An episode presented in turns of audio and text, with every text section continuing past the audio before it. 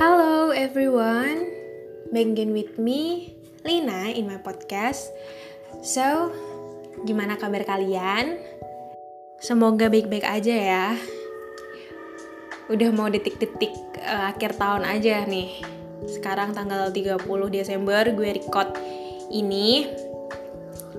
Sebenarnya gue ingin cerita aja sih di episode ini tuh kayak berbagi kisah selama tahun 2021 ini tuh apa aja sih yang gue inget dari bulan Januari sampai bulan Desember.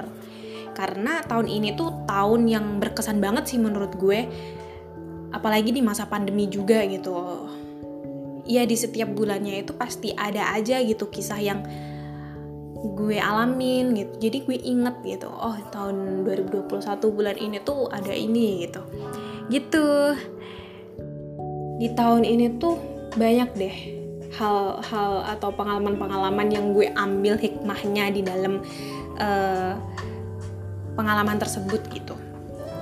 Dari bulan Januari sampai Desember itu gue bersyukur aja sih gue bisa ngelewatin tahun di 2021 ngelewatin kehidupan dan gue masih diberi apa kesempatan hidup buat di tahun 2022 nanti ya gue bersyukur banget gitu.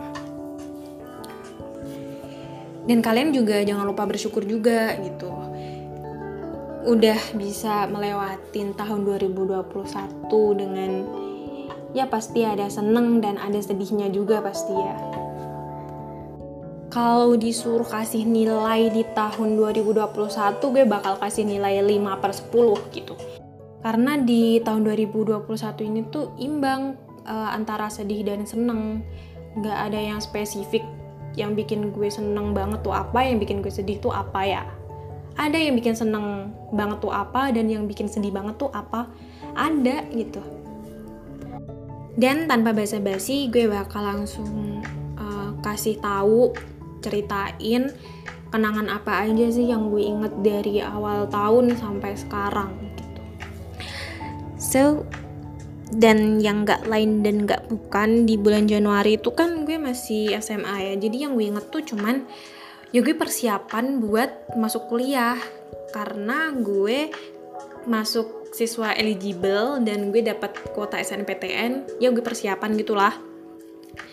Dan di bulan Februarinya itu gue gue mulai daftar kuliah yaitu di SNMPTN dan di situ gue banyak banget pertimbangan buat pilih PTN di mana.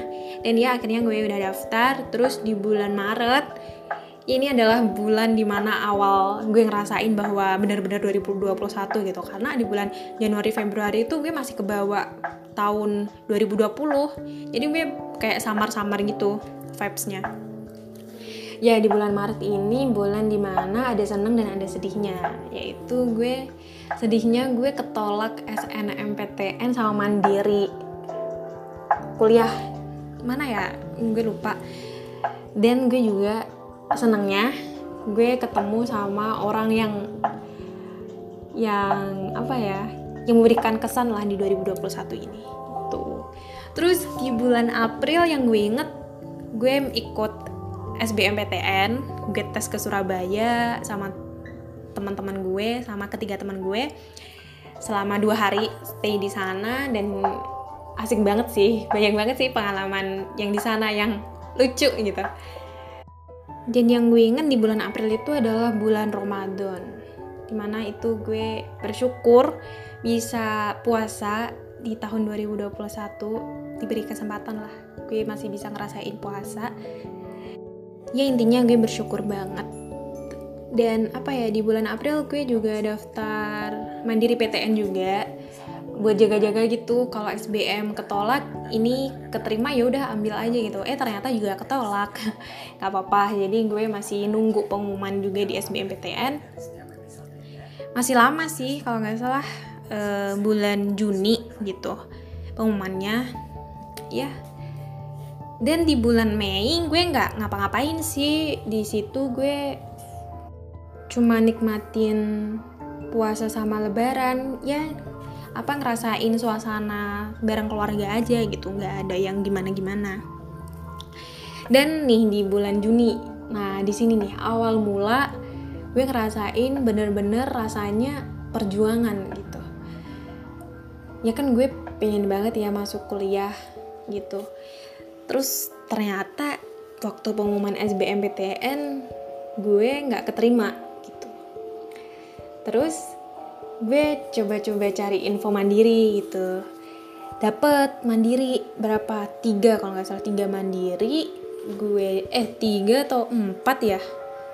Kayaknya empat deh. Iya empat. Empat mandiri gue daftarin di empat PTN top pokoknya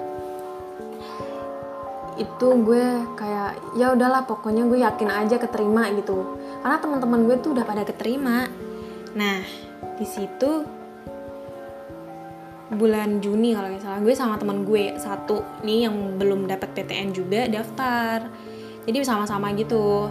Nah ternyata nggak keterima semua gue. Keempat empatnya itu.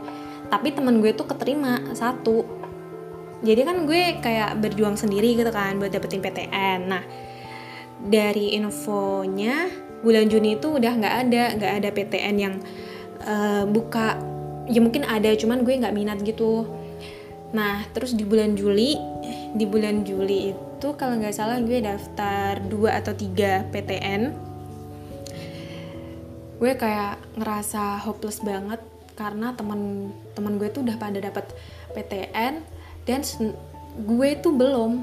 Padahal di antara mereka itu ya nilai gue tuh tertinggi nilai UTBK gue, tapi gue yang masih belum dapat PTN. Nah, di situ sih yang uh, gue ngerasain gue bener-bener sendiri banget gue nggak ada yang apa nemenin teman-teman gue pada sibuk sendiri di situ gue tiap hari menangis waduh gila sih bulan Juli. Itu benar-benar hari di mana tiap hari nih gue sedih banget. Tiap malam nangis overthinking. Aduh gue kalau ngebayangin tuh kasihan sama diri gue sendiri. Sekuat itu loh waktu itu gitu. Senang aja sih pada akhirnya gue ada satu PTN yang gue nggak harapin banget. Kayak oh ya udahlah ini terakhir. Kalau enggak ya udah gap year gitu eh tiba-tiba keterima gue di PTN ini di mana itu gue udah rasain 10 kali ketolak PTN toh. Iya terus gue akhirnya dapat itu gue bener-bener senang banget. Gue kayak bersyukur banget gue masih diberi kesempatan buat kuliah tahun ini gitu. Pastinya gue nggak bakal nyanyain kesempatan itu ya jadi ya udah gue ambil. Ya akhirnya perjuangan gue tuh kayak terbayarkan gitu loh di bulan Juli itu. Dan orang tua pastinya bangga banget sih karena di luar ekspektasi juga gue keterima di situ gitu. Dan di bulan Agustus tiba-tiba gue kena covid di bulan Agustus. Di awal bulan Agustus gue kena covid selama dua minggu kalau nggak salah. Dan itu di tanggal 20-an Agustus gue mulai apa ospek ospek kampus dan gue masih sakit sih waktu itu. Tapi gue udah mulai sembuh covid gitu jadi gue ikut ospek kampus. Dan setelah gue ospek kampus bokap gue nggak ada. Ya itu hal paling tersedih di hidup gue yaitu gue kehilangan sosok satu-satunya ayah yang perhatian banget sama gue karena gue anak bungsu kali ya jadi gue ngerasain banget betapa gue disayangnya sama beliau. Ya tapi uh, gue sedikit sedikit ikhlas kalau emang beliau jagain gue itu udah selesai dan gue ke depannya harus bisa mandiri gitu. Nggak bisa gini terus apalagi gue udah gede gitu kan. Dan beliau juga udah tenang di sana.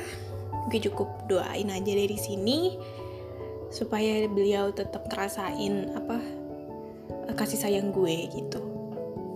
Dan di bulan September gue mencoba berdamai dengan diri gue sendiri. Gue mencoba ikhlas walaupun gue masih banyak sedihnya dan ya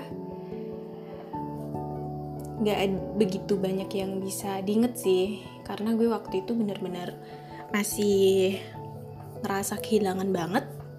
Jadi gue ya hari-hari gue sedih sedih sedih dan sedih gitu di bulan September. Dan di bulan Oktober ini bulan yang menurut gue sedih juga. Karena apa? Gue kehilangan sosok orang yang udah jadi bagian dari cerita hidup gue gitu. Jadi gue apa-apa tuh cerita sama orang ini. Orang di mana yang gue temuin pada bulan Maret. Yang orang itu adalah ya seseorang yang menurut gue penting gitu pada saat itu. Karena dia yang selalu ada di saat gue. Down dia yang selalu dengerin cerita gue keluh kesah gue. Gue selalu cerita ke dia gitu dan dia benar-benar selalu support gue. Dia ngingetin hal-hal kecil yang gak gue sadarin kalau itu tuh salah gitu. Dia tiba-tiba ngilang aja gitu tanpa pamitan ya udah gitu. Bulan Oktober gitu aja sih yang gue inget tentang dia mulu jadi gue sedih juga gitu. Berharap banget dia bakal ngubungin gue balik tapi nggak ada apa komunikasi lagi sama dia. Ya udahlah gitu. Dan di bulan November yang gue ingat bulan November adalah bulan ulang tahun gue yang di mana bulan itu nggak ada yang spesial banget. Di saat dia ulang tahun ya udah.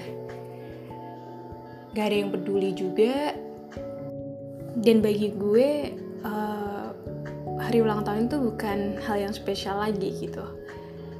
Kalau ada orang inget ya alhamdulillah diucapin alhamdulillah. Kalau enggak ya udah gitu. Gue juga nggak ngerasa sepenting itu kok di kehidupan orang lain yang kenal gue dan gue tetap bersyukur aja gitu. Gue masih bisa ngerasain hari ulang tahun yang sekarang udah 19 tahun ya gue bersyukur aja gitu kepada Tuhan. Dan di bulan Desember bulan di mana gue pusing-pusingnya banget banyak banget lah kegiatan di bulan Desember. Yang itu di mana nyebabin uh, mental gue itu terganggu kayak stres banget gue nggak bisa panikmatin lah hidup gue itu karena gue ikut dua organisasi, dua kepanitiaan yang jadwalnya tuh bentrok apalagi gue juga ada UAS di bulan Desember. Jadi gue ngerasa kayak oh my god. Kayak berat banget gitu loh di hari-hari bulan Desember itu padat banget jadwal. Jadi gue ngerasa kurang mid time aja sih sebenarnya. Stresnya di situ karena setiap detik tuh gue ngurusin inilah ngurusin itulah tentang kuliah. Dan ya akhirnya di 10 hari terakhir gue ngerasa baik-baik aja gitu gue ngerasa baikan. Semua masalah gue udah mulai kelar dan sekarang ya gue enjoy aja gitu mau 2022 yang artinya di tahun 2021 cukup dikenang aja. Dan kalau ada pengalaman yang harus diambil pelajarannya ya diambil.